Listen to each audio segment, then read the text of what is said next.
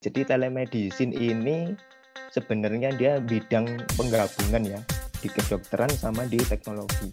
Bagaimana kita memberikan pelayanan kesehatan dengan menggunakan teknologi informasi yang dipisahkan oleh jarak. Jadi ada jarak gitu ya, mungkin apakah jaraknya bisa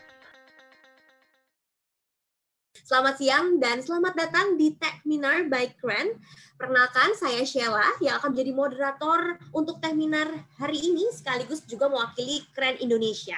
Teman-teman, kali ini Kren melaksanakan Techminar bertemakan Telemedicine in the Future. Dan hari ini pastinya kita akan bahas uh, apa sih uh, yang digunakan atau teknologi apa sih yang bisa kita uh, coba untuk adaptasikan gitu ya di sesi atau di era yang saat ini gitu ya. Terutama kita tahu ya bahwa pandemi sekarang ini sangat-sangat uh, membuat kekhawatiran gitu ya atas bangsa Indonesia, atas kita semua di mana pun kita berada saat ini, tapi kita akan melihat seperti apa sih telemedicine in the future ya. Oke, senang sekali di sini pastinya ya. Sudah ada dengan bersama dengan saya ya beberapa panelis ya yang pertama kita akan menyapa ya teman-teman ya. Di sini ada Dr. Cahya Purnama selaku founder CEO at periksadulu.com. Oke, kita lanjut untuk uh, menyapa lagi panelis yang kedua ya. Di sini ada uh, Bapak Surahyo Sumarsono ya selaku konsultan TI dan telemedicine.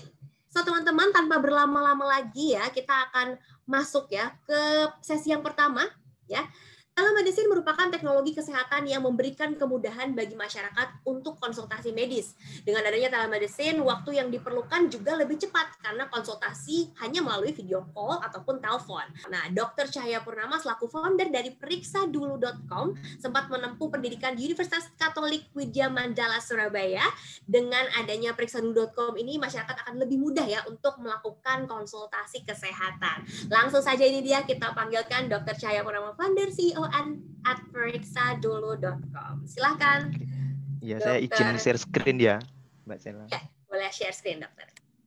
Ya, jadi telemedicine ini sebenarnya dia bidang penggabungan ya di kedokteran sama di teknologi. Nah, jadi di sini langsung aja telemedicine definisinya itu dia ini penggunaan medical information, jadi informasi kedokteran di antara satu tempat ke tempat lainnya dengan sarana electronic communication, jadi alat elektronik, media komunikasi elektronik seperti itu. Tujuannya apa? Dia untuk improve a patient health, untuk menambahkan kualitas kesehatan pasien, meningkatkan lah ya. Terus minimum minimal yang harus disertakan dalam alat ini apa? Ada audio dan video equipment. Terus ini ada juga istilah telehealth. Telehealth ini apa? Dia untuk mencakup lebih luas ya electronic information and telecommunication technology. Jadi secara luas teknologi itu sendiri yang digunakan dalam kedokteran telehealth. Nah, tujuannya apa? Untuk support mensupport long distance. Jadi jarak jauh. Jarak jauh pelayanan kesehatan secara klinis. Oke. Nah, terus telemedicine atau telehealth sebenarnya. Telemedicine sendiri ini merupakan praktek kedokteran menggunakan alat elektronik yang mempertukarkan informasi kedokteran. Nah, dia typically using menggunakan dua jalur two way dari suara atau gambar yang kita bisa komunikasikan seperti salah satunya contoh Zoom sekarang ini kan webinar. Nah, sedangkan telehealth sendiri ini lebih luas lagi cakupannya dia. Dia bisa mewakili apa? kalau di kami itu kesehatan masyarakat istilahnya, kesehatan masyarakat secara luas. Jadi bisa sebagai pendidikan, penelitian maupun administrasi kesehatan seperti itu. Nah ini contohnya kalau di Amerika itu di San Francisco dia susternya ini cuma satu yang mengawasi. Jadi nggak perlu tenaga banyak-banyak gitu. Dia cuma satu, cuma monitornya yang banyak ini. Tuh, nah terus yang ini dapat video call. Kalau ini saya rasa di Indonesia juga udah sering dipakai ya, mulai sering. Saya sendiri waktu di lapangan, sejak di praktek secara medis juga pakai video call kalau ke pasien COVID itu. Nah, terus yang lagi ngetren juga yang dipakai ini sudah lama ini teleradiologi. Jadi dokter radiologi itu nggak harus standby di rumah sakit, bisa dari luar rumah sakit. Dia bisa membaca hasil X-ray, hasil CT scan-nya itu bagaimana, itu bisa diaplikasikan. Nah, terus sesuai topik kita hari ini, telemedicine in the future, itu seperti apa gambarannya? Kalau di Amerika sih sendiri dia sedang berkembang ya, dia terus melakukan perkembangan sistem untuk apa meningkatkan performanya. Terus ada yang penting mereka lagi kembangkan itu dia mencoba untuk mengefisiensikan cost biayanya, meningkatkan performanya, ya, dan terutama safety-nya ini keamanan ya. Apakah pasien itu tetap aman pakai telemedicine? Nah, terus kita mulai masuk ke teknologinya itu sendiri. Dia berupa medical information system ya. Ini SIM-RS misalnya seperti itu. Jadi yang mulai pasien pendaftaran sampai rekam medis semua terkoneksi. Nah, terus dibagi ada beberapa juga aplikasi ini komputer assisted surgery, maksudnya dia operasi dokter operatornya ini diasis didukung sama mesin robot sama komputer. Terus ada prostetik ini buatan, misalnya ada ya, ya kita nggak minta ya misalnya ada kecelakaan, tangannya ada, kita bisa buat prostetik ini. Terus ada farmasi, yang ini mungkin yang lagi booming saat ini. Mungkin kalau ada tahu yang aplikasi merah sebelah itu, dia kan jualan obat bisa online, bisa ditebus diantar ke rumah masing-masing itu farmasi. Oke. Nah, ini dia bisa komputernya ini bisa robotics, minimally invasive surgery. Mungkin kalau yang mau operasi usus buntu, takut di operasi perutnya terlalu lebar, oh pakai laparoskopik aja. Ini dengan minimally invasive surgery, ini hebatnya teknologi. Jadi nggak perlu di apa eksisi, nggak perlu kita buat luka yang terlalu lebar, nggak perlu, cukup minimal. Nah, ini tadi yang prostetik pembuatan ini ada myoelectric limbs, jadi tangan ini pakai otot buatan yang dirangsang dengan apa istilahnya listrik. Terus mikroprosesor, ada komputer teknologi untuk penglihatan juga. Nah, ini saya nggak tahu di Indonesia apa sudah ada. Oke, nah kalau untuk farmasi sendiri yang sering ditemui ini untuk meminimalkan pemberian obat ya. Obat itu kan banyak, ada yang namanya mirip-mirip, dosisnya mirip-mirip. Nah itu untuk meminimalis drug error ini kita bisa pakai telemedicine. Oke. Nah, kalau di radiologi yang tadi saya sampaikan juga ada tradisional via digital X-ray. Yang digital ini dokter bisa baca langsung dari aplikasi di rumah. Jadi nggak perlu datang ke rumah sakit. Nah, ultrasound, digital imaging, ini ada CT scan, MRI, ini yang paling teknologi canggih ya. Nah, ini juga yang penting kalau di Indonesia, kita kan kita ketahui ya kalau sistem di Indonesia ini puskesmas, klinik kecil gitu, small hospital. Nah, puskesmas ini nanti bisa terhubung ke rumah sakit-rumah sakit rujukan utama ya, yang ada tenaga spesialisnya lebih ahli. Nah, ini yang yang saya rasa juga penting kalau digunakan di Indonesia sih. Selama perjalanan merujuk pasien di ambulan, kan kebetulan saya juga GP emergency, selama di ambulan itu kita bisa ngirim ke rumah sakit. Jadi ada perubahan dinamika apa di kesehatannya pasien yang sedang di ambulan ini. Ini dia ada isunya beberapa isu. Jadi infrastrukturnya ini harus sudah mendukung. Dan kemudian untuk teknologinya nggak tersedia di daerah pedesaan belum tentu ada gitu. Belum tentu tersedia. Nah terus yang terakhir ini yang sering jadi momok ini bandwidthnya terlalu besar. Terus insurance isu ini kadang asuransi juga nggak ngover semua gitu jadi dia harus tetap ada harus kehadiran di rumah sakit baru si pasien ini bisa klaim tersebut ya dari saya demikian terima kasih Mbak Sela mungkin bisa lagi. Wow, thank you Dokter Cahya Purnama ya untuk uh, penjelasannya. Oke, tanpa berlama-lama lagi, mungkin selanjutnya saya akan uh, panggilkan ya panelis kita yang kedua ya. Di mana Pak uh, Oke, Pak Surahyo Sumarsono merupakan ya. konsultasi IT dan juga telemedicine, mengelola perusahaan konsultan manajemen dan juga teknologi informasi di Kertiasa Niwanda Kawasita atau KNK dan juga menjabat sebagai konsultan senior ya. Di mana KNK merupakan perusahaan yang berfokus kepada proyek terkait sistem e-health khususnya di bidang telemedicine dan juga m-health gitu ya. Selain itu layanan IT ataupun tata kelola di mana di sini Pak Yayok juga aktif ya dalam memberikan pelatihan IT. Pengalaman dalam proyek maupun penelitian membuat Pak Yayok juga mendapatkan beberapa sertifikasi seperti Cisco System Network Engineer. Langsung saja ini dia, Bapak Surahyo Sumarsono atau Pak Yayok, konsultan TI dan telemedicine. Silakan Pak Yayok. Ya, selamat siang Mbak Sela.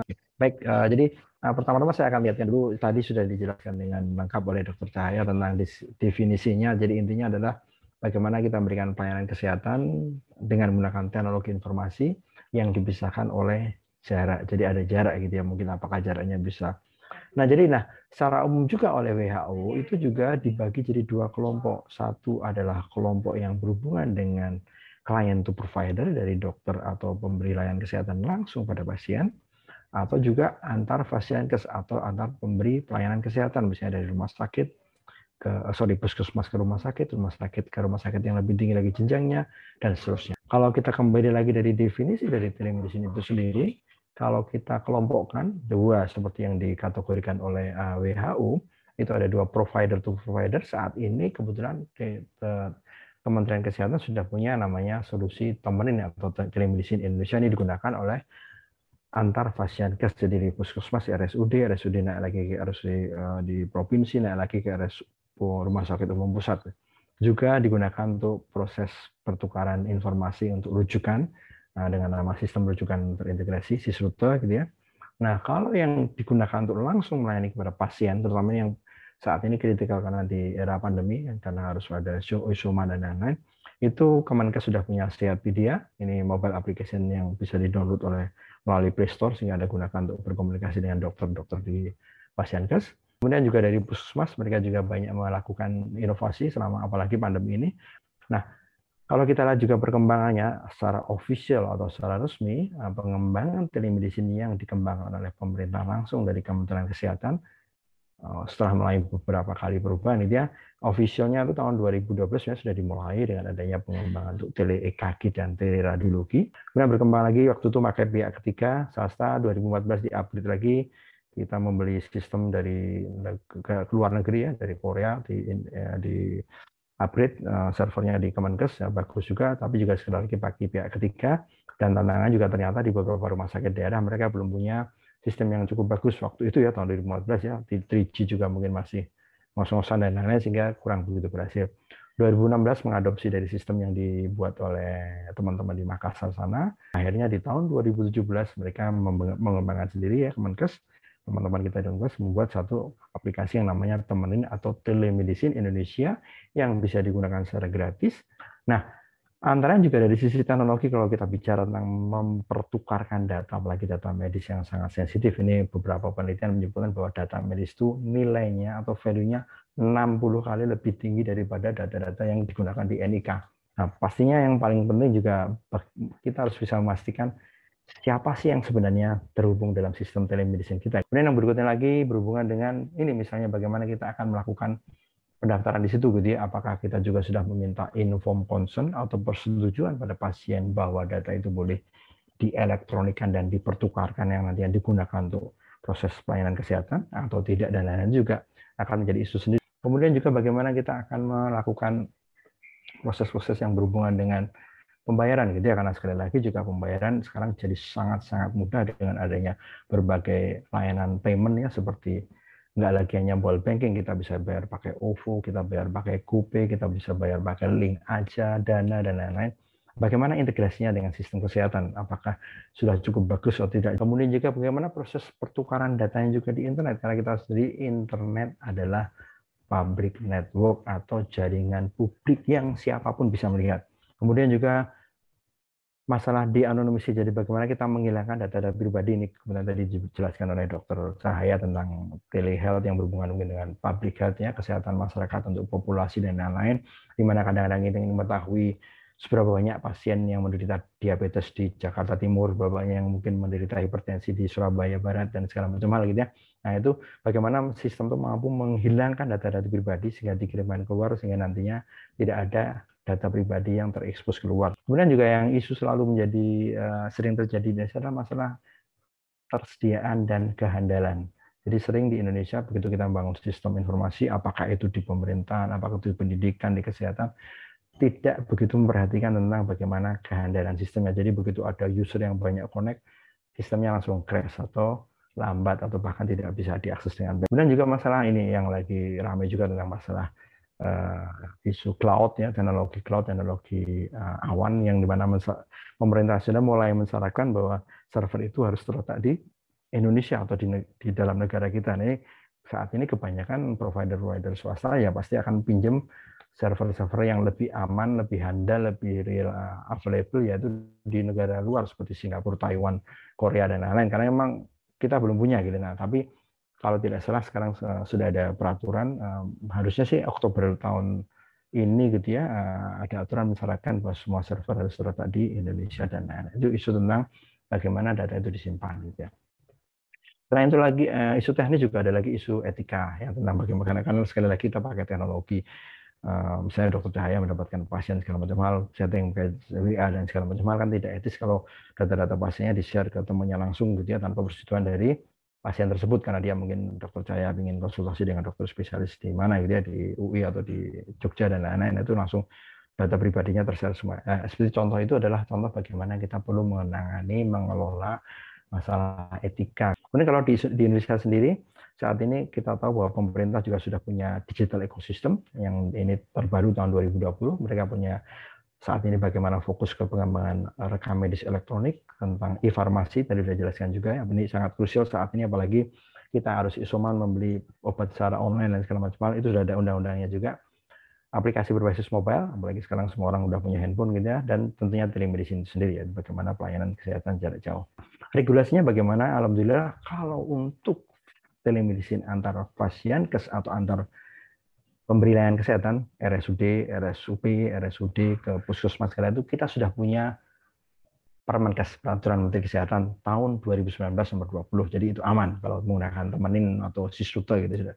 Nah, kemarin karena ada pandemi tahun lalu pemerintah mengeluarkan surat edaran mengizinkan penggunaan aplikasi telemedicine karena situasinya adalah darurat keluarlah SE nomor 303 2020 termasuk ditambahi dan perkonsil dari Konsil Kedokteran nomor 74 2020. Ini ke depan kita masih punya banyak tantangan gitu ya, bagaimana kita mendapatkan format yang terstandarisasi sehingga satu sama lain bisa saling berinteraksi dengan mudah, pelatihan-pelatihan bagi para pelaku pelayanan kesehatan agar lebih paham terhadap apa itu telemedicine, bagaimana manfaatkannya, apalagi nanti topik hari ini tentang in the future ya, nanti akan ada implementasi dengan big data ya, eh, IoT, Internet of Things dan masalah responsibility terhadap atau tanggung jawab terhadap privasi, terhadap keamanan data ya tentang eh, kerahasiaan dan lain-lain.